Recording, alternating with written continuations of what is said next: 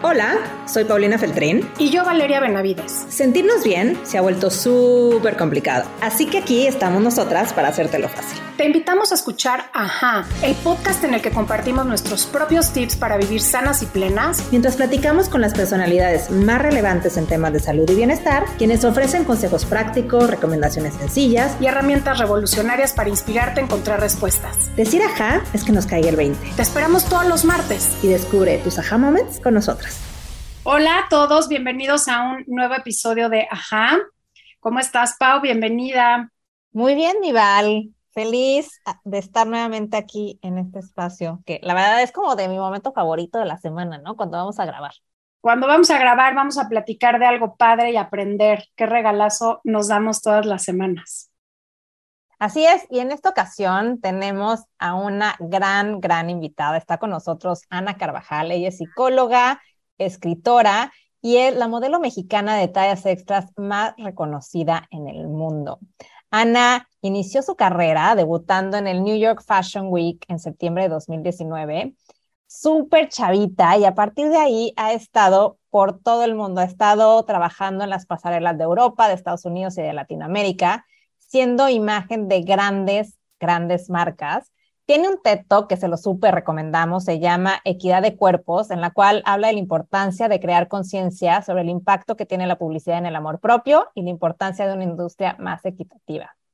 Eh, tiene además un libro que se llama El amor que nos robaron, en el cual narra sus experiencias y aprendizajes antes y después de entrar a la industria del modelaje. Para Ana, lo más importante es lo que su imagen representa, ¿no? Ella lo que quiere es posicionar a mujeres de talla grande en lugares donde jamás habían estado, cambiando estereotipos de belleza y ayudando en la creación de una sociedad más inclusiva y sana para las siguientes generaciones. Ella dice algo que me encanta, que es, nos han ocultado por años, como si hubiera algo terriblemente malo en nosotras, causando un gran daño en nuestro sistema de creencias y amor propio.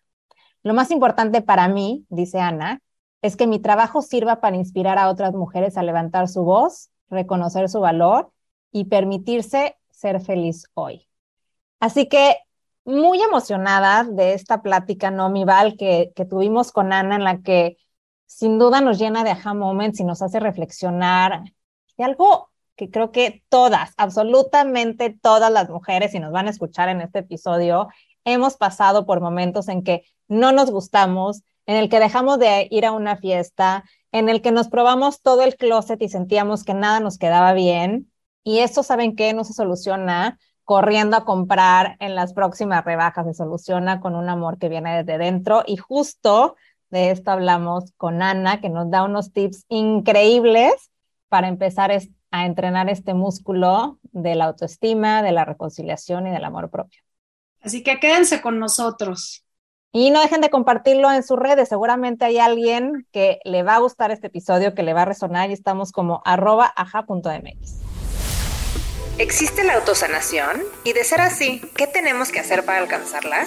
Yo soy Paulina Feltrín y te invito a descubrir los nueve pasos que más me ayudaron a encontrar miles de respuestas en mi proceso de sanación. Y yo, Paula Córdoba. Acompáñanos de la mano de siete renombrados doctores y especialistas en nueve entrevistas totalmente online y gratis el próximo 12 al 14 de octubre. Regístrate ya y descubre el gran poder que habita en cada uno de nosotros para conectar con nuestro gran poder sanador.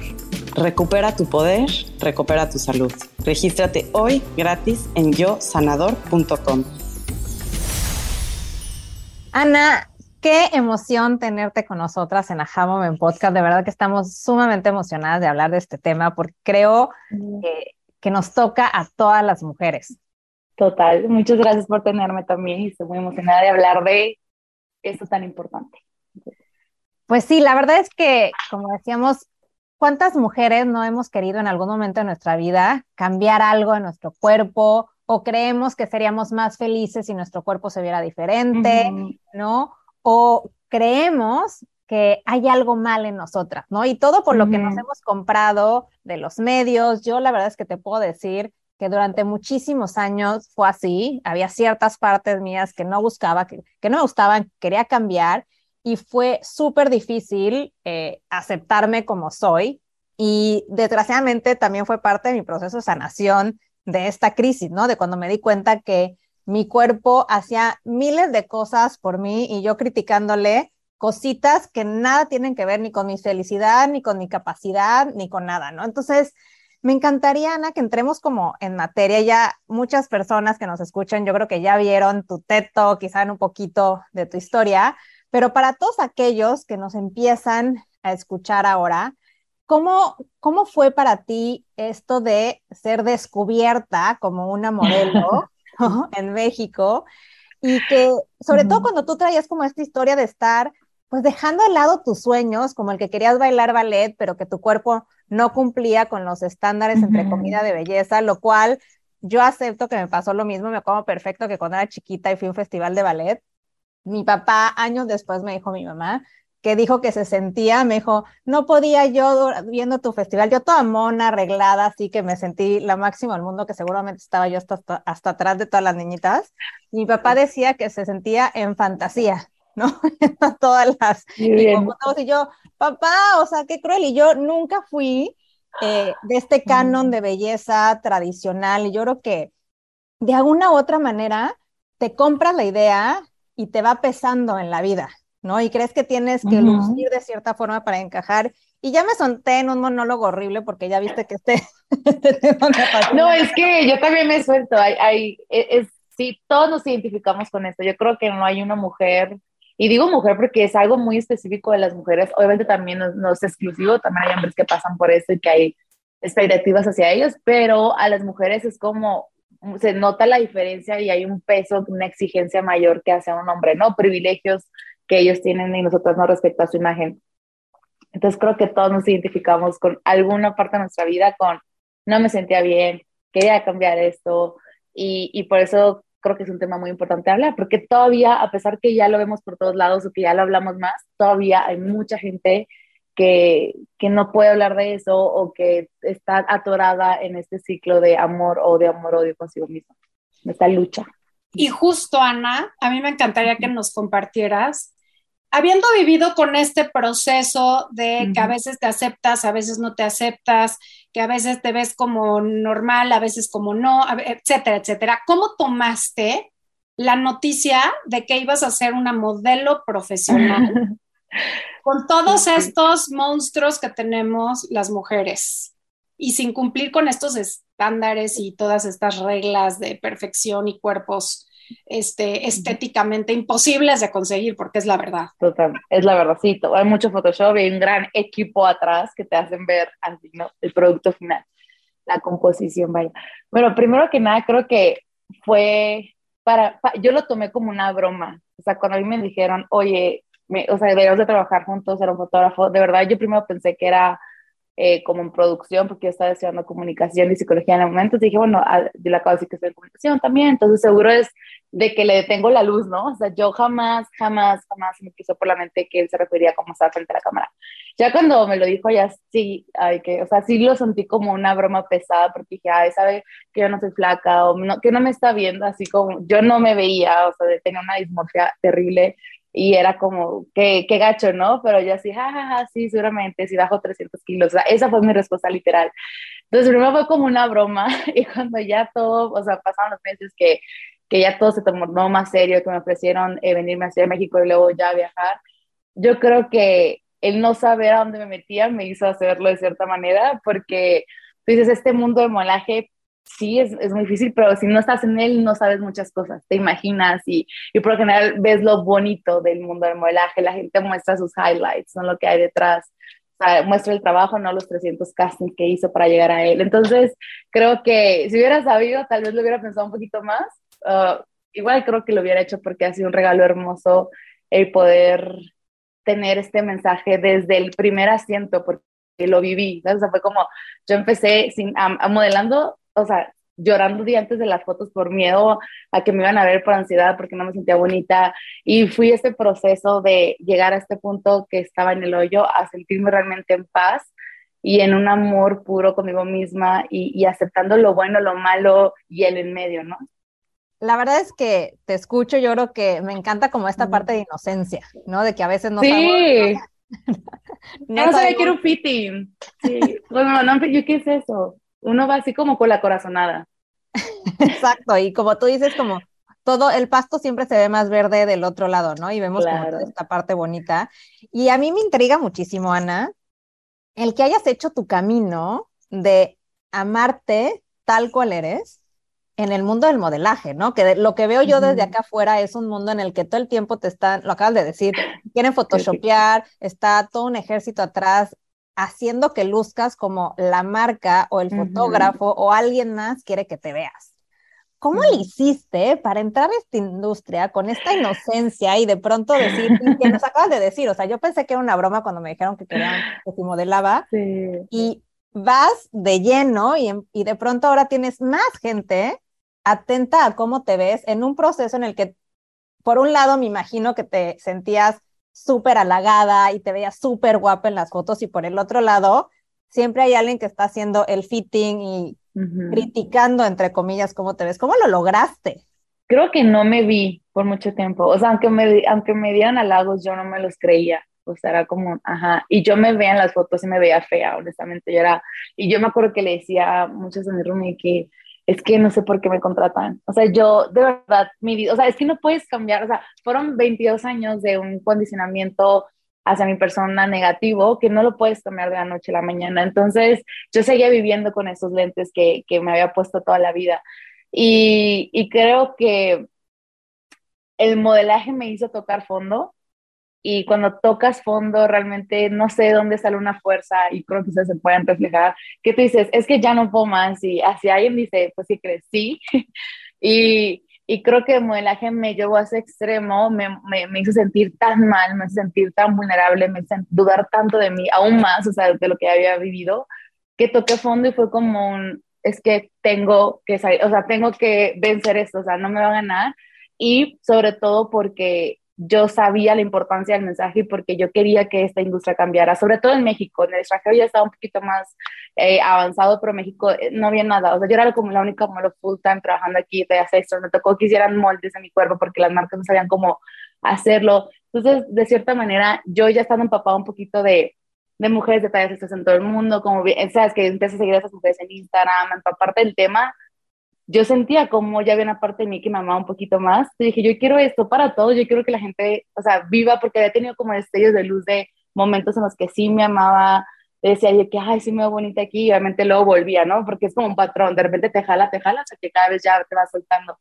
Entonces creo que eso fue lo que no me hizo renunciar realmente, el, el, la corazonada que tuve desde el día uno de esto lo tengo que hacer, lo cueste lo que me cueste, pero sí me, me hizo tocar fondo y me hizo, me quebró por completo y hoy lo agradezco porque pude reconstruirme como una nueva mujer, más cercana a quien yo era realmente, no lo que me habían dicho que era.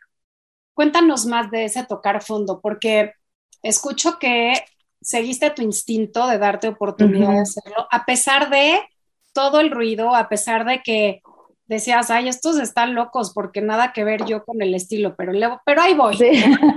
Y por otro lado tenías este como deseo súper activista, ¿no? De decir, claro que sí, se vale y tenemos que abrir las puertas y las posibilidades a romper con los estereotipos y con los paradigmas de belleza, ¿no?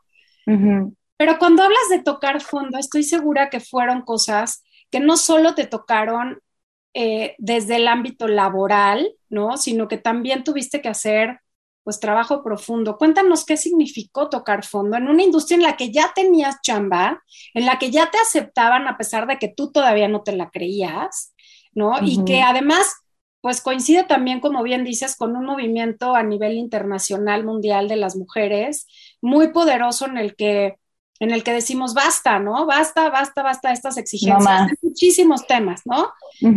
pero, hablando de, este estereotipo de belleza, cuéntanos qué fue tocar fondo cuando ya, te, cuando ya estabas ahí, ¿no? Sí, creo que toqué varios fondos, es como que tocas fondo y lo subes. Y creo que el proceso de amor y de éxito y todo es como, no es lineal, ¿no? O sea, no tocas fondo y luego saltas al éxito, siempre vas como bajando y lo subiendo y cada vez subes un poquito más y bajas un poquito menos que la vez pasada. Pero creo que el tocar fondo me, me hizo darme cuenta, uno, que no era perfecta, porque también está el body positive eh, o el amor propio eh, tóxico, ¿no? El siempre amate, el se, ya, ya lo lograste. Entonces yo caí un poquito en eso en algún momento porque no sabía cómo, cómo manejarlo. El darme cuenta de que el hecho que tengo una recaída, el hecho de que hoy no me sienta bien, no significa que no, no, que no he hecho un proceso o que estoy mejor que hace dos años. Entonces creo que me ayudó mucho a, tener más empatía conmigo. Uno, y dos, a, a darme cuenta que ya que me había, había caído otra vez en el patrón de creerme o de escuchar más las voces externas que las internas. A pesar de que yo seguía mi intuición de que esto tiene algo bueno para mí, tiene algo bueno para los demás, es, es, es como una vocación que sentía, pero hay algo, que, pero no sé feliz, ¿no? O sea, yo, o sea, estaba en Nueva York, tenía mi visa de trabajo en modelo que me costó tres años que me la aprobaran, estaba viviendo allá y era como, no soy feliz, o sea, pero qué difícil cuando todo el mundo te dice, es que ese es el sueño de todo el mundo, todo el mundo quisiera estar trabajando ahí, todo el mundo quisiera estar teniendo tu vida. Entonces yo por muchos años, sobre todo en mi carrera, la dirigí en base a lo que la gente me decía que era éxito, en base a lo que la gente creía que yo debería hacer como modelo, los clientes con los que yo debería trabajar. Y realmente esa no era Ana. O sea, no, no, no, al final todo ese esfuerzo lo hice y, y, sí me lo disfruté, pero no llegué y es como, no estoy feliz. Entonces me volví a tocar fondo y fue como, a ver, escúchate y realmente qué quieres. Y no importa si lo que los demás dicen que eso no es éxito. Y, fue como muy duro porque imagínate trabajar tantos años por algo que creías que querías y luego llegas y te quedas. Y, y eso fue porque mucho en proceso de modelaje todavía no estaba en contacto conmigo misma y todavía estaba en ese proceso de amarme. Entonces, obviamente, tal vez es como una estructura no tan fuerte. Y, y, al final fue muy bonito porque yo siempre quise eh, volver a la escuela porque tuve que tener mis estudios para modelar. Entonces dije, yo siempre quiero ir a la universidad. Yo pasaba por universidades y era así de, quiero estar ahí. Entonces como que tomé la decisión de dejar Nueva York, regresar a México, estudiar, eh, como enfocar más al mensaje, a lo que yo realmente quería, que era expandir este mensaje, no solamente mostrar el lado del modelaje de perfección, porque de cierta manera me obligaban a eso, como tienes que verte siempre perfecta y vístete así, y yo no me sentía yo, ¿no? Entonces, al final, al alma no la puedes engañar y te está dando como mensajes de alerta hasta que los escuches, ¿no? Entonces, pues nada, creo que tocar fondo es de las cosas más bonitas que nos pueden pasar, si lo podemos ver así, porque realmente nos da la oportunidad de reconstruirnos como merecemos. Te escucho y creo que Val y yo resonamos muchísimo porque una de las cosas que, que, hemos platicado en este podcast, Ana, es el sentido de propósito, ¿no? Y cuando tienes un propósito en tu vida, resignificas cualquier forma de tocar fondo y cualquier crisis que puedas tener. Y, y me encantó que desde Total. el principio venías diciendo que cuando se me entrega esta oportunidad, veo que tengo un regalo de poder ser voz y, y, darle comunidad a miles de mujeres que se sienten como yo y que ahora tienen a quien admirar, ¿no? Ahora dicen, también es posible para mí. Yo creo que cuando alguien lo logra antes que tú, abres infinidad de posibilidades para muchísima gente. Entonces, todas estas personas que nos están escuchando, y que a lo mejor no están como tú, que ya alcanzaron tu sueño y que están lleno de halagos y demás, ¿qué otra cosa hiciste? O sea, fuiste a terapia, eh, cambiaste uh -huh. tu comunidad, porque yo imagino que también tu parte social cambió muchísimo a partir de que te aceptaste, ¿no? Yo creo que ha de haber sido un parteaguas totalmente en tu vida. Sí, creo que es difícil, sobre todo cuando te dedicas a algo público, la gente se casa con una imagen tuya, es difícil cambiar de pronto, ¿no?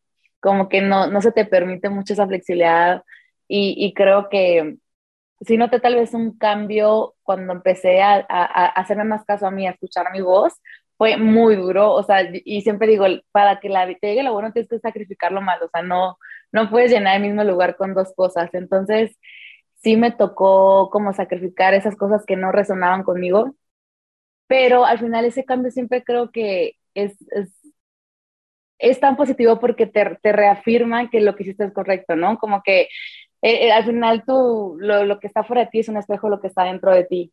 Y, y creo que para mí el, el, momento cuando empecé que ya todo se había acabado porque dije, no, es que yo me regreso de allá, me salgo de mi agencia, o sea, hago todo lo que dije, ya se me acabó la carrera, pero mínimo tengo paz, ¿no?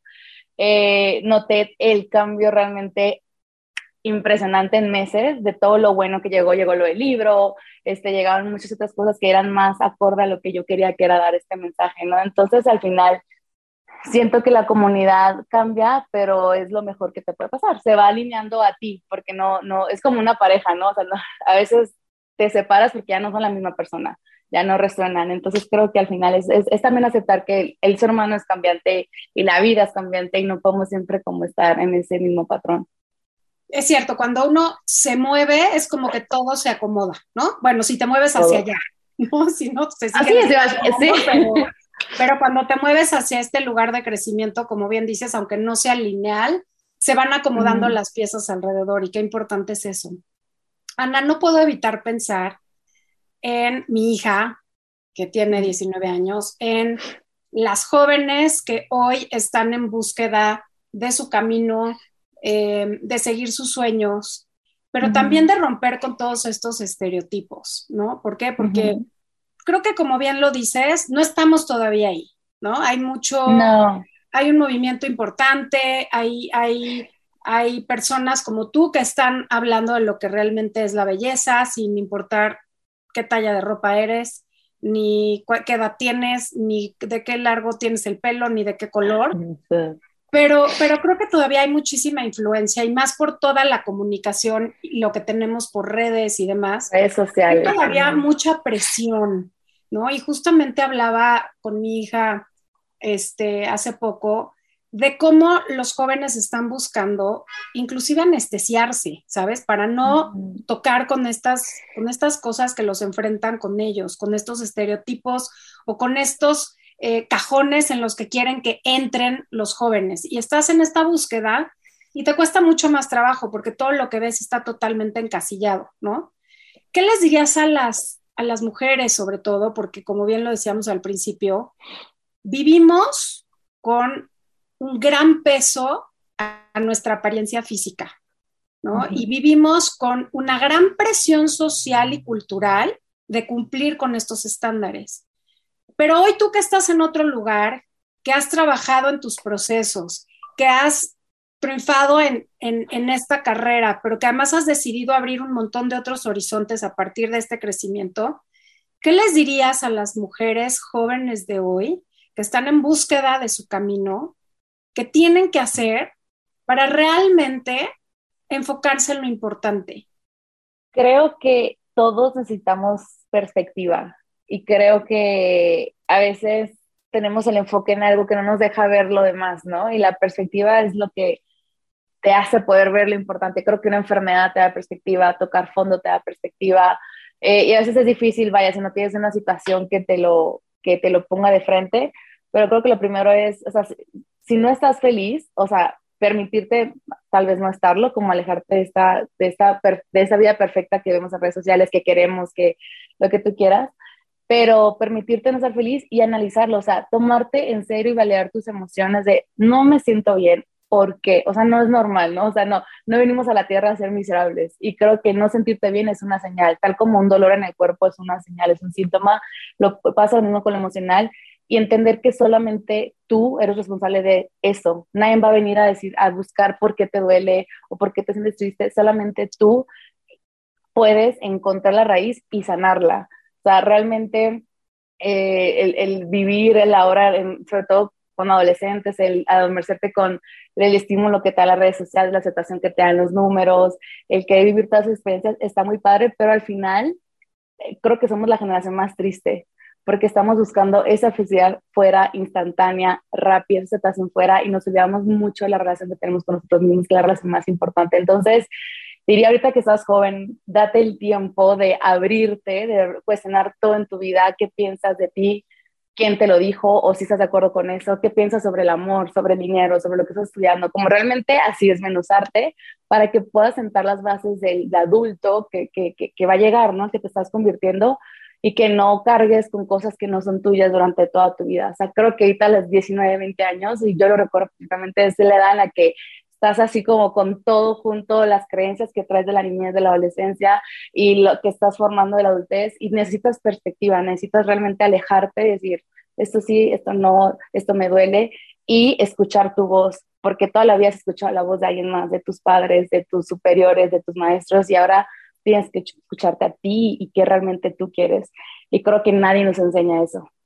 Me gusta mucho cómo lo cuentas porque hablas de valores, ¿no? Y creo que vivimos en una sociedad en la que no nos gusta hablar de valores, en el que defender nuestra postura y lo que creemos que es correcto siempre es eh, un poco entrar en conflicto, ya sabes, porque vivimos en felicocracia y todo tiene que estar bonito y todo tiene que estar feliz y no tenemos que entrar en conflicto cuando es una realidad que si no nos aceptamos estamos en conflicto con la persona más importante en nuestra vida, que somos nosotros mismos. Que eres tú. Y todo va a caer en conflicto. O sea, al final vas a caer en relaciones tóxicas o con el trabajo. O sea, si está mal tu relación contigo misma, pues es casi certeza que todas las demás van a estar mal o no las vas a poder siquiera disfrutar, ¿no? 100%, 100%. Y creo que una de las cosas que me gusta mucho de, de tu mensaje, Ana, es cómo, cómo no permitir que las tallas determinen nuestra posibilidad de éxito, ¿no? Porque me encanta tu plática de equidad de talla y la verdad es que es algo que, coincido, ¿no? Porque cuántas veces creemos que para aplicar para esa promoción tenemos que vernos de cierta manera eh, y es de las tantas cosas y tabús que tenemos las mujeres por las que no nos aventamos al ruedo, ¿sabes? Y siempre somos las primeras en criticarnos a nosotras mismas. Entonces, ¿cómo fue que llegas a esta conclusión increíble a una edad tan joven de decir, hey, o sea, ¿quién soy yo? No es este eh, cuerpo que ocupo, ¿no? ¿Quién soy yo? Es mucho más. ¿Cómo, ¿Cómo le haces para que ya no seas esa niña que le dijeron que no podía estudiar ballet? Creo que mi trabajo me da la ventaja de que he practicado mucho salirme de la zona de confort y, y como romper estereotipos, ¿no? Obviamente estoy consciente que no, no todo el mundo tiene tal vez la oportunidad de diario estar en su zona de confort, porque mi trabajo para mí no ser ante una cámara era salirme en mi zona de confort. Yo creo que el amor propio y el sentir que tú eres suficiente para hacer realmente cualquier cosa en la vida es un músculo, o sea, es algo que se, para que, es como si te da miedo usar crop top, el primer día vas a estar así, el segundo no, el tercero, cuarto, quinto, y después ya vas a andar bailando con el crop top, ¿no? Entonces, siento que tal cual, eh, entre más lo practiques, cada vez es más fácil, con cualquier otra habilidad, y el amarte es una habilidad, o sea, es, es, es una decisión que tomas todos los días, y primero tienes que amarte a ti para sentirte merecedora de que alguien más te ame, de que puedas estar en cierto trabajo, de que no vas a hacer, o sea, no va, tu cuerpo no te va a, no te va a determinar de que eres capaz o no, y vas a tener la fuerza suficiente para defenderte, porque obviamente cuando vas a abrir camino va a haber espinas, cuando vas a romper ese tipo hay gente que te va a decir exactamente lo que no quieres escuchar, y tienes que tener esa fuerza para decir, estás mal, o voy a seguir, o no me voy a rendir. Entonces, creo que, que, lo principal es el músculo de amor propio, el estar así de verdad trabajándolo diariamente y obviamente tenemos patrones que nos hace no hacerlo como, ay, no me da miedo, huyo, no, mejor me pongo otra cosa, en cualquier situación, ¿no? Ya sea hasta cosas sencillas como tengo una boda, no quiero que sean mis brazos, o mejor no voy a la boda, o sea, me ha tocado muchas cosas y lo llegué a hacer. Entonces creo que realmente para poder llegar a ese punto de mi cuerpo no me va a determinar qué hacer, te lo tienes que creer primero para que alguien más te lo crea si llegas ahí y no te la crees, vas a encontrarte con gente que te va a decir que no, no, porque es el reflejo de lo que tú sientes. Entonces creo que ese es el paso uno. Y el paso dos, hacerte amiga del fracaso y el rechazo, porque la gente rechaza lo que no conoce, pero la ventaja de que no te conozcan es que puedes dar la oportunidad de, ponerte como visibilidad y que otras personas se identifiquen contigo y, y empezar a abrir ese camino con una calle enorme para toda la gente que está detrás, ¿no? Entonces creo que esa fue mi fórmula un poco, pero y creo que aplica para todos, como la primera mujer, Katia, ahorita que es la primera mexicana en el espacio, o sea, me estaba contando, hicimos una campaña juntas y me estaba contando cómo lo difícil que fue lo que sufrió en Estados Unidos con el racismo, lo que le decían. Entonces, al final es entender que sí, va, no van a haber flores en el camino, pero como tú decías, ¿no? El sentido de, de propósito, decir que que lo deseas por ti y por las que vienen detrás de ti y por tus hijas y por tus nietas y por todas las personas que se van a beneficiar por esto que es mucho más grande que lo malo que te puedan sentir abriendo ese camino. Súper cierto. Y no, ahora que las escucho a las dos, Pau hablando de ballet y ahorita que decías de que si te tapabas el brazo o que si no, o que si la gente no. O sea, creo que todas hemos pasado por ahí, todas, todas, todas. O sea, yo, yo bailé muchísimos años y técnicamente me iba igual que a una de mis compañeras que terminó en el ballet nacional y después a nivel internacional, pero yo a mí me veía en el espejo y decía, es que no tengo cuerpo de bailarina, o sea, ni para qué. Técnicamente poder estar ahí, pero pues mi cuerpo no da y me la compré y punto final, ¿no? y lo también. hice hobby, nunca dije, ay, sí le voy a seguir, cuando a lo mejor podría haberlo hecho. Y justo hace poco veía unas fotos y decía, bueno, pues quién sabe qué rollo tenía yo de niña, ¿no? Porque era una, una niña. Pero bueno. Te ves totalmente divina y dices tú, ¿por qué no podía ver eso? No sé, ¿no? Justo porque tenía el brazo más gordito o porque era más chaparrita o porque tenía más cachete, no lo sé, pero bueno, era. era que también, como esta parte que yo ya veo ahora a mujeres más grandes, que no, que no tuvieron la oportunidad de tener ejemplos como tú, Ana, y tengo una tía que dice, no, no, no, yo no me pongo traje de baño, yo no voy a la playa. O sea, ¿cómo te privas de ir a la playa? De vivir. Exacto, cuando nadie te pone atención a cómo te ves en traje de baño. Nadie, nadie está así, ¡Ah! celulitis, digo, normal. Sí, celulitis, pelos, este, gordura, lonja, o sea, es lo que nos vemos a nosotros, me queda claro. Y hablaste de algo bien importante, Ana, que es justo el trabajar en nuestra autoestima y que es una tarea nuestra, más allá de lo que escuchemos y del ruido que tengamos allá. Y también sabemos que te has, te has preparado como psicóloga. Y, y, que seguro eso también te ha ayudado a entender y a integrar de una manera este, pues mucho más grande todo este trabajo que has hecho y que has trabajado. Pero sería increíble que nos compartieras desde tu experiencia y desde tu eh, sabiduría, ¿no? Y tu camino, ¿cuál es la relación que existe entre la autoestima y la salud? Porque creo que eso es muy importante. Súper importante y creo que justo no se le da la importancia que de la salud mental y la, la, conexión y el puente que tiene con la salud física, ¿no? Obviamente la autoestima es uno de los pilares más grandes, porque creo que es lo que es como el, el barco que te ayuda a navegar en todas las situaciones de tu vida. Cuando tienes una autoestima fuerte, pues puedes salir más rápido. No es que no sufras o que seas inmune, no, pero te puedes recuperar más rápido de una ruptura, de, puedes poner límites, lo cual te van a proteger de una relación de abuso, tanto laboral, tanto en familia. Entonces creo que la autoestima es como la madre de, o sea, de, de, de, todo. O sea, en mi opinión, para poder tener una vida sana, con relaciones sanas, con todo vaya como en su lugar. Creo que, y todos sabemos, ahorita ya es más común, ¿no? Doctores que realmente toman en serio la salud mental y que hacen estudios. Joy Dispensa, por ejemplo, me encanta, o sea, leo sus estudios, amo cómo compara todo.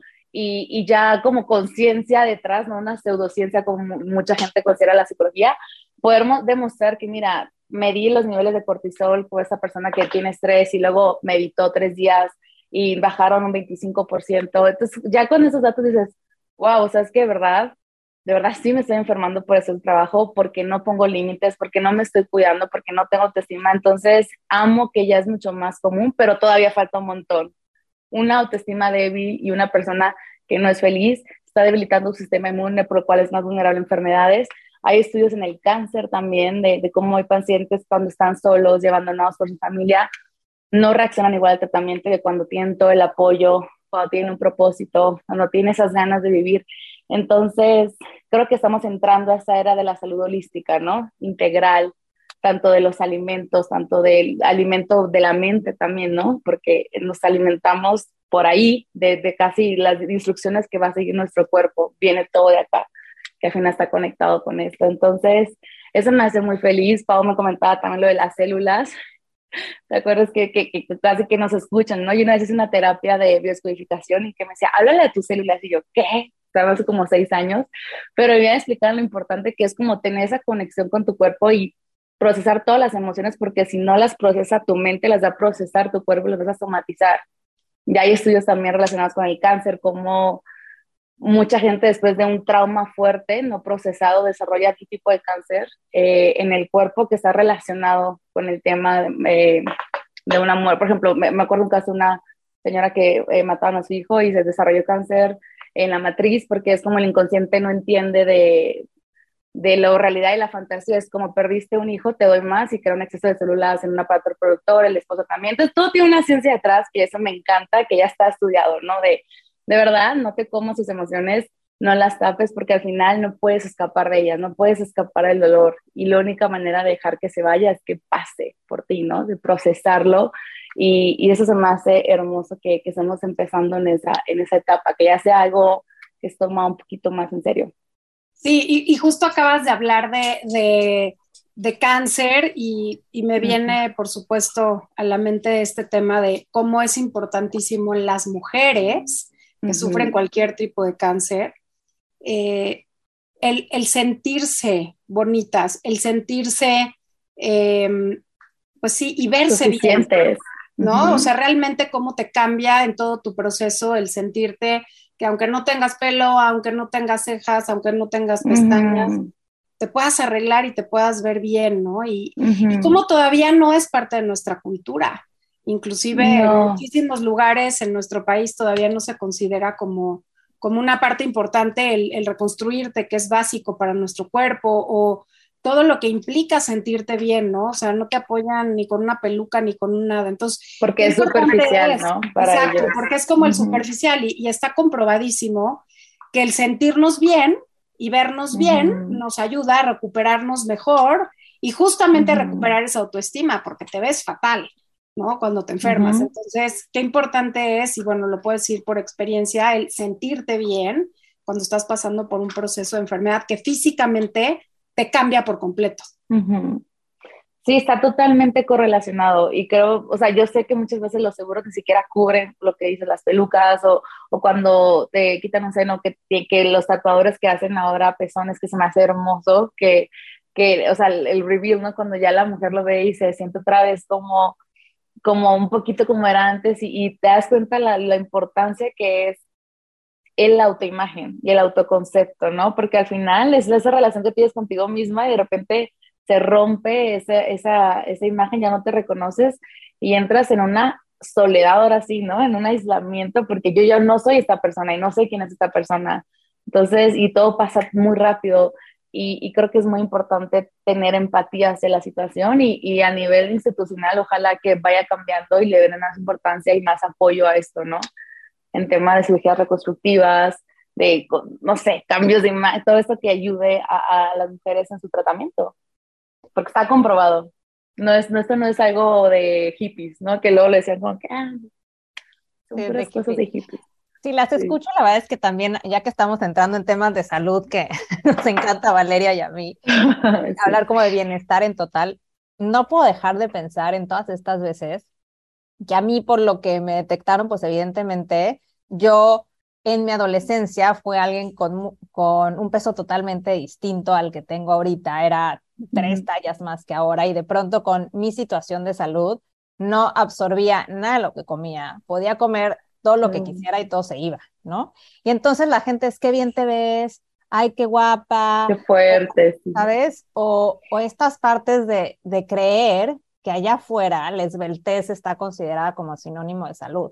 De salud yo te aseguro sí. que yo estaba más sana en ese momento que ahora. Sí, ¿no? sí, sí, sí, sí. Porque sí. no puede, o sea, por más mi cuerpo ya tiene un daño. Entonces, ¿cómo, cómo ha sido para ti también enfrentar este mito? Porque yo conozco miles de personas que se ven sanas, entre comillas, uh -huh. y tienen temas de salud enormes, pero como son esbeltas o, o, quieren encajar en la talla cero, también se provocan condiciones de salud por querer encajar en este tema y no amarnos a nosotras uh -huh. mismas. Entonces, ¿qué tienes tú que decir al respecto, Ana, que eres vocera de un tema súper importante, que es ser plenos y no dejar que nada allá afuera nos defina. Creo que estamos en una sociedad muy joven eh, respecto a la salud, ¿no? O sea, todavía hace muchos años, no, no, no, o sea, en los últimos 20, 30 años creo que la salud ha revolucionado, ¿no? Desde lo que estábamos hablando de tomar en cuenta la autoestima y todo. Por lo tanto, en tema de salud, relación, peso, yo ahorita en ese punto de mi vida yo me alejé del sistema, porque yo no creo que esté actualizado, yo no creo que esté, creo que hay una gordofobia en el sistema de salud, pero muy fuerte, he sido parte de ella. Yo iba al nutrólogo a los 12 años, contaba calorías, o sea, y la nutróloga me atendía y me daba mis libritos para que anotara porque tenía sobrepeso y te lo juro, sabes fotos y dices, era una niña normal, solamente era muy alta y pero ya sabes, el IMC me decía que tenía obesidad o sobrepeso y justo el reto que hicimos eh, la semana pasada con Vic de los siete libros, eh, uno de ellos era como que hablé del tema y compartí la experiencia de, de cómo en el súper, ya ves que los tickets que, te daban, que, yo iba a los 10 años al súper, ay, dame dinero para pesarme. Y me pesaba y ahí te da el IMC y te dice los datos y la primera vez que yo leí la palabra obesidad y yo decía, y, y dije, este ticket me está diagnosticando, entonces para mí era muy mal y dejaba de comer y desarrollé un TCA para luego pesarme y que ese número, ese índice, ¿no? De masa corporal cambiara. Entonces es muy fuerte cuando luego te enteras que ni siquiera es algo que está fundamentado, que es algo que se creó para eh, la raza europea blanca, que es algo que se creó solamente también para temas de seguros, que es algo que ni siquiera es, es absoluto, ¿no? Realmente no abarca a todas las personas eh, con diferente tipo de genética y eso lo sé ahora, pero me afectó por muchos años, ¿no? La etiqueta de obesidad, de sobrepeso, de así te vas a morir y yo, y yo, yo pensar que mi cuerpo estaba roto porque decía yo, ¿qué estoy haciendo mal? O sea, bailaba ballet, nadaba, jugaba voleibol, este, iba con nutróloga, iba al gimnasio y seguía con esa etiqueta de sobrepeso, decía, y decía, pero estoy sana, ¿no? Y cuando estaba mal, cuando justo cuando me mudé a México que me decían, no, pégate, adelgaza, aunque ya era modelo, talla eso era como, no, tienes que adelgazar, o sea, que comía una vez al día, que estaba como con una depresión muy fuerte, ay, qué bien te ves, te ves increíble, ¿no? Entonces, justo la gente, si no es lo suficientemente fuerte, la gente te está reafirmando las conductas que no son saludables y realmente puedes llegar a caer en este hoyo, pero como el sistema es lo que aprueba, te la crees, ¿no? O sea, estoy mejor, la gente me lo dice. Entonces yo me alejé de eso. Yo la verdad en cuanto al gimnasio no me peso, no me interesa saber, o sea, cuánto mido porque todavía tengo esa creencia, ¿no? Que esto es mucho, esto, pero que realmente es mucho, o sea, o que es poquito, basado a qué. Yo creo que yo cambié mis indicadores y para mí son el sentirme bien, el que, el que pueda hacer mi actividad física como saludable por gusto y hay días que no quiero comer saludable y está bien eh, y también me hago estudios de justo de tiroides, porque también tuve tema, me chequeo, pero, o sea, no estoy ya aficionada con, tengo que pesar menos que esto, ¿no? O sea, tengo que vivir y que mi cuerpo sea la consecuencia de vivir, ¿no? Y, y quiero estar sana para vivir más y para disfrutarlo, no para encajar en un vestido o en un número o en un índice de masa corporal. Sí, qué importante todas esas medidas, porque son horribles. Yo también soy de peleada con la báscula. O sea, a mí mientras no, me mi ropa, ya, ¿no? O sea, te lo juro, porque es como, o sea, no puedes estar todos los días en la obsesión de pesarte con lo más normal que es estar oscilando de peso, ¿no? Con las mujeres, en fin. O sea, te la compro, porque para mí también ha sido todo un tema la dieta en la vida. Este, Está muy normalizado. Muy normalizado también desde chica y que si no como y que si como y demás. Pero bueno, este, bien por las que no nos pesamos y estamos sanas. yo, yo, me alejé de ese mundo, no. Y mi ropa, mira, siempre es así, se estira, o sea, sentirme cómoda, yo me quiero sentir bien, no hay nada peor que a lo mejor estás mal una semana y subiste dos, tres kilos que no te queda un pantalón, o sea, te mata. O sea, a mí era como, y me bajaba y me arruinaba el día antes, y como, no. No pasa nada. No pasa nada. Además, sabemos perfecto cuando ya estamos en un exceso para arriba o para abajo. Entonces es cuestión simplemente de escucharnos como lo decías hace rato. Ana, bien, ese es tu primer parámetro, ¿no? O sea, el que tengas energía, como decías, puedo hacer mi ejercicio y duermo toda la noche, o sea, no necesitas un número en una báscula para decirte que estás bien. Sí, y permitirte estar mal también, porque en pandemia yo, o sea, todo el mundo estaba así, ¿qué está pasando? Y muchos engordamos y está bien, voy a engordar estos seis meses, porque no estoy bien, no me da la cabeza y yo lo viví para cómo voy a hacer ejercicio en mi sala, o, o sea, ahorita lo que quiero estar, o estoy en una depresión y solo quiero comer, o sea, permitirte también vivir las etapas como tengas que vivirlas, obviamente sin caer en los extremos y buscando ayuda cuando tengas que buscar, pero no, no querer siempre estar en una constante de perfección, porque no es, el, el, ser humano no es así, las etapas no se viven así, los duelos no se viven así, solo es una máscara que lo te hace caer más duro. Mm, Súper cierto. Ana, quiero hablar de tu libro. Sí, me. Y antes del libro, quiero hablar del título del libro, porque me parece increíble, quiero entenderlo. El amor que nos robaron, ¿de dónde viene? ¿A qué va? ¿De qué se refiere? Todo. Cuéntanos por qué salió este título. El libro no tuvo título como por meses, hasta que ya lo tenía que entregar y así de cómo se llama, porque justo yo quería que el título englobara y te dijera casi todo, ¿no? Que fuera así como, o, o que llamara la atención. Entonces, el amor que lo robaron viene de, de ese justo, ese análisis de que yo una vez me pregunté, ¿de dónde viene este odio hacia mí? ¿De dónde? Porque yo no, o sea, no, no considero que el ser humano pueda nacer odiándose, no creo que sea natural, pero creo que es algo, todos nacemos con ese amor, pero nos lo roban en cierto proceso, ¿no? En la infancia, adolescencia. De ahí viene el título, que ese, ese amor es robado ya sea por publicidad, ya sea no por las marcas, ya sea por los mensajes que recibimos desde la familia. Entonces, poco a poco nos van quitando ese cachito de amor propio que ya tenemos intrínsecamente y te toma otro cachote de tiempo recuperarlo, ¿no? El segundo se va a llamar así, yo creo.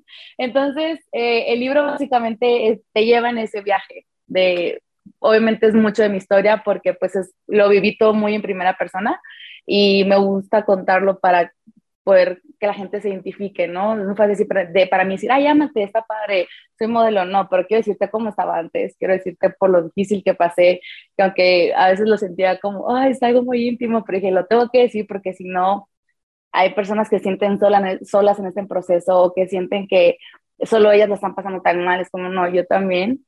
Y, y pues nada, es un, es un libro que tiene todo mi corazón, la verdad, o sea, está ahí todo, lo bueno, lo malo, y el propósito, si lo puedo resumir, es quiero que se liberen y, de, de, todos esos preconceptos y recuperar el amor que nos robaron durante toda nuestra vida, queriendo que encajáramos en un preconcepto de, de belleza creado y fabricado para el beneficio solamente de algunas personas y de un sistema.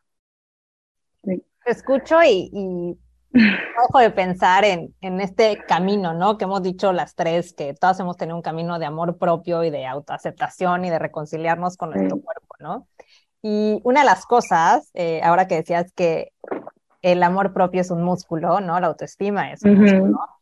Eh, pues también la reconciliación es un músculo, ¿no? Yo me acuerdo durante mucho tiempo eh, le daba gracias a mi cuerpo por lo que estaba haciendo, ¿no? Entonces ya no me fijaba en esa parte que no me gusta, sino que a esa parte le empecé a decir gracias por lo que estás haciendo por mí, ¿no? Y entonces empecé a cambiar el discurso.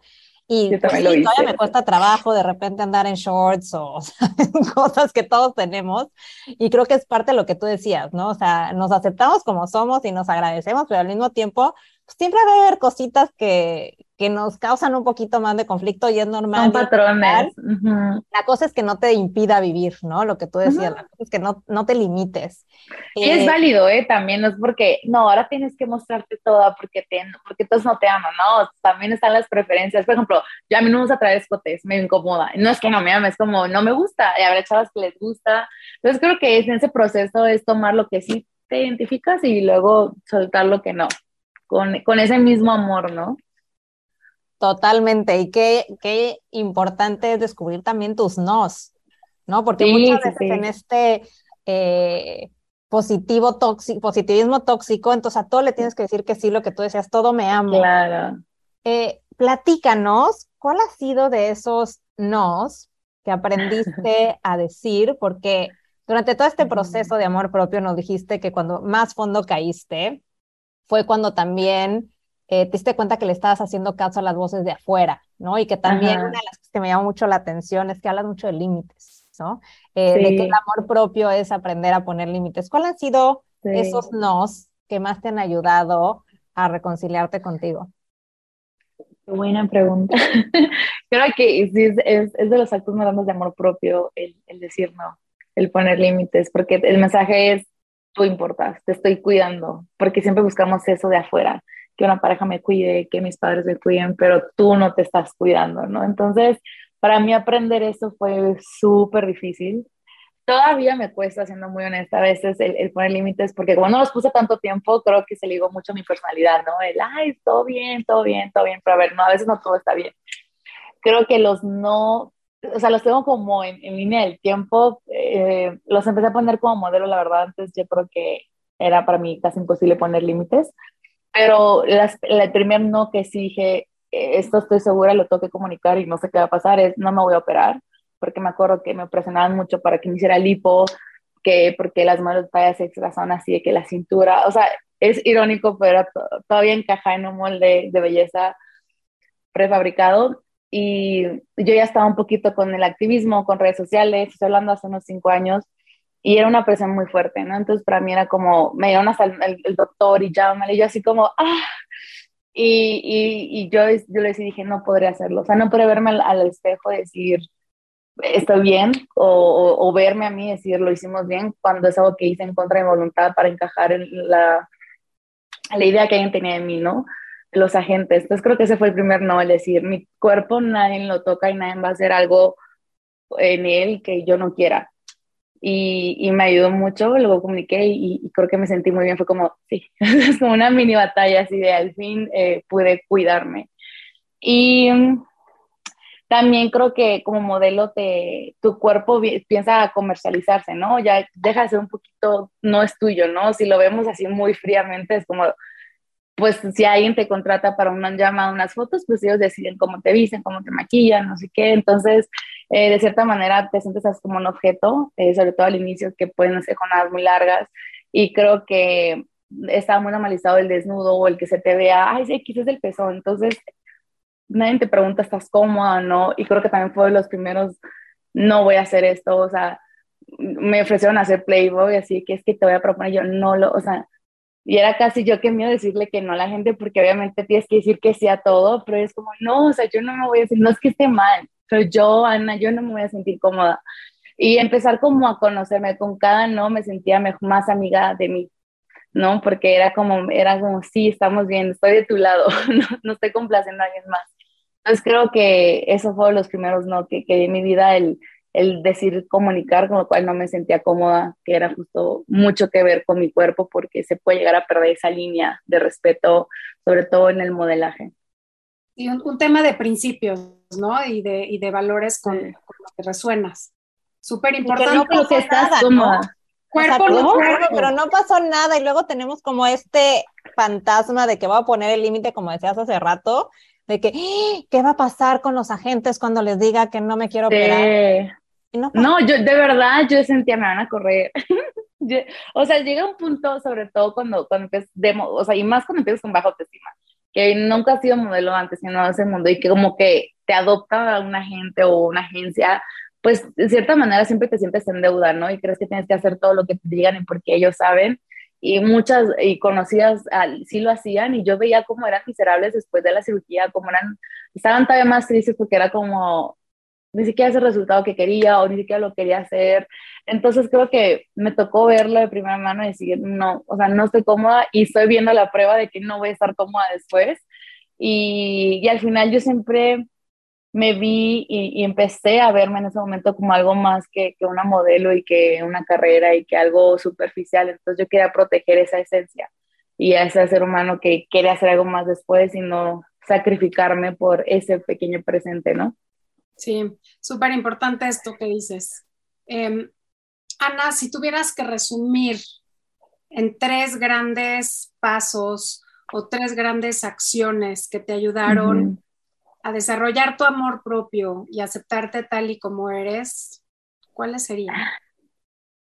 Practicar el salirme de la zona de confort, creo que es número uno. Eh, dos, el autoconocimiento, el cuestionarte todo, lo, lo hice y, y, lo recuerdo perfectamente esa noche que empecé, el por qué me gusta eso, por qué no me gusta esto, qué considero bello, qué no. Eso es muy importante, creo que no puedes tú considerarte bonita si tu definición de belleza ni siquiera incluye tus características. O sea, si para ti lo bello, no sé, digamos que para mí lo bello es una rubia, ojos azules, delgada, pues yo nunca me voy a considerar bonita porque ni siquiera soy eso. Entonces creo que empezar a redefinir todas tus definiciones de éxito, de belleza, de amor, para que tú misma puedas encajar en ellas. Em, y tercero, eh, ya conociéndote, ya como practicando todo eso, poner, poner límites. Creo que, que eso es de lo, de lo más importante y también límites a ti misma, ¿no? Eh, con muchas conductas que podemos tener autodestructivas, autosabotaje, como el verte tu mejor amiga básicamente y, el cuidarte porque eres la única persona que va a estar desde que naces hasta que te mueres. Entonces tienes como que hacer las paces con esa mujer que está dentro de ti y, y creo que haciendo eso llega una paz muy bonita. No perfección, la vida no es perfecta, vivir es un riesgo, pero sí una paz muy bonita. Mm, qué lindo. Y la, la, vida también es de los aventados, ¿no? Por ahí te escuchaba decir que algo así dice tu mamá, ¿no? Sí, mi mamá, sí, hasta la fecha. Es que vas, la vida es de los aventados. Y yo así, no, no me avientes. Pero, pero tiene toda la razón. O sea, por mi mamá estoy aquí, ese apoyo incondicional y amor que era el único amor que sentía en algún momento, o sea, alrededor de, de, todo este monstruo que es el modelaje, creo que ese amor me protegió mucho también. Mm, qué lindo, sí, y, y que, que, la valentía es admirable, cada vez estoy más convencida de que es algo que, que, tendríamos que ejercitar mucho más seguido, porque estamos muy acostumbrados a estar en esta zona. Y más que la valentía, creo que hacerte amiga del fracaso, porque eh, lo que te da miedo y por lo que tienes que ser valiente es porque tienes miedo a fracasar. Cuando realmente preguntas, ¿y qué es por qué puede pasar? Y ya como que el monstruo del fracaso se va haciendo más pequeñito. Y estás como que, bueno, pues no vuelvo a donde estoy ahorita, pero al menos no me quedo con la duda de que hubiera sido así. Y creo que muchas de las cosas más grandes en las que ni siquiera me sentía valiente las he hecho porque o me inventaba un plan B o decía, bueno, ¿qué podría pasar? O siempre como tenía un, un, un lugar seguro al que podría volver y ya me lanzaba, ¿no? Pero pues es como la técnica que usé en su momento, pero al final me hice muy amiga del fracaso y del rechazo. Era casi mi pan de cada día y, y por cada rechazo te vuelves más fuerte, entonces también es un regalo. Totalmente. Oye, Ana, te escucho llena de sabiduría, eres una mujer muy joven, que vino a abrir camino, a cambiar paradigmas y, y, yo creo que Valeria y yo te lo agradecemos a nombre de todas eh, las mujeres que necesitan estas cachetadas para darnos cuenta que somos, somos, tal como somos y que no tenemos que caber en ningún estereotipo para ser felices, para tener éxito, para perseguir nuestros sueños, para simplemente vivir y gozar, que es a lo que venimos de este planeta. Así que, de verdad, muchísimas, muchísimas gracias por, por esta valentía y a tu mamá también por, por aventarte y hacia adelante. Oye, todos los episodios eh, Ana, los terminamos haciendo esta pregunta a nuestros invitados y por supuesto que nos morimos de ganas de que tú nos cuentes un aha moment. Como sería el... Como que te cae un 20. Como ajá, sí, sí, sí. ah, ya entendí. Ay, qué Hay muchos, pero bueno, no, ya, ya lo identifiqué. Creo que el año pasado fue todo el año ajá, fue así de... Pero eh, justo identifiqué un, un, un, patrón que tenía de que era buscar también mucho como la aceptación y el amor de fuera. Claro, el modelaje es como que te acepten, que trabajo. Y creo que el año pasado volví a tocar fondo y decir, eh, terminé con una relación de tres años, me cambié de agencia, fue que yo me tengo que dar eso, nadie me lo va a dar, ¿no? Y, y justo ese, este, para mí fue ese, ajá, o sea, esta, el camino tiene que ser que todo va a venir de mí y, fortale y enfocarme en mí y darme eso yo, porque entonces así nada te va a hacer falta nunca, o sea, en temas de, todo es como un extra, ¿no? Ya tienes esa base cubierta y, y para mí el, el, año pasado fue eso, fue como el poner esos límites y cortar con esas relaciones que no era feliz y enfocarme en la relación conmigo misma y, y entender que la felicidad, el amor, la protección, todo lo que tú desees de alguien más o de algo más, de que tu trabajo, tu pareja, tu familia, te lo tienes que dar tú primero. Si no, no, no, no va a llegar o va a llegar de una manera muy dosificada para que te ajustes la lección que, que creo que todos tenemos que aprender, que todo está primero acá. Mm, mm. qué lindo, que somos, somos nuestros, nuestras propias proveedoras. Sí, sí, sí. O sea, lo, principal, o sea, no digo que no venga algo hermoso de fuera, claro, pero, pero creo que el paso uno es aquí. Sí, todos damos lo que tenemos, ¿no? Al final del día. Oye, Ana, totalmente. Evidentemente invitamos a todo el mundo a escuchar eh, tu TED Talk, que es increíble, que es justo equidad de cuerpo, a leer tu libro, El amor eh, que nos robaron. Pero si alguien te quiere seguir, si alguien quiere eh, entrar en contacto contigo, ¿dónde te encuentran? Estoy en Twitter, Instagram, Facebook como arroba it's Ana Carvajal, ITS Ana Carvajal con B grande. Y pues ahí estoy, hablando un poquito de esto, también de la vida normal, de día a día. Este, pero bueno, cualquier cosa por ahí ando, si me quieren escribir o comentar del libro, lo que sea, yo siempre estoy tratando ahí de contestar, porque me encanta justo esa conversación que se forma, esas historias que comparten conmigo, siempre voy a agradecer esa confianza. Muchas gracias, Ana. Un gustazo platicar contigo. gracias, Val. Gracias, Pau. Y gracias también por crear este tipo de espacios donde podemos compartir estos mensajes.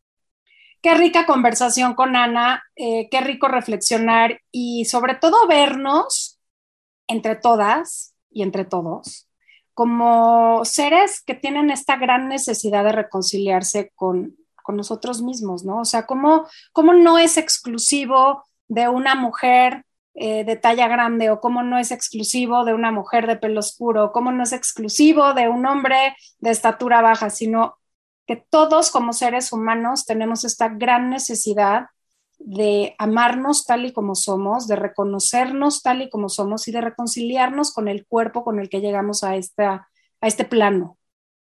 100% mi Val. ¿Y cuántas veces no hemos querido tratar de meternos en un molde en el que nunca vamos a caber? ¿no? Entonces, me encanta que Ana es parteaguas y está abriendo camino para que también haya más mujeres cabemos en otros moldes, ¿no? Y ver que existen más posibilidades, eso me, fascina.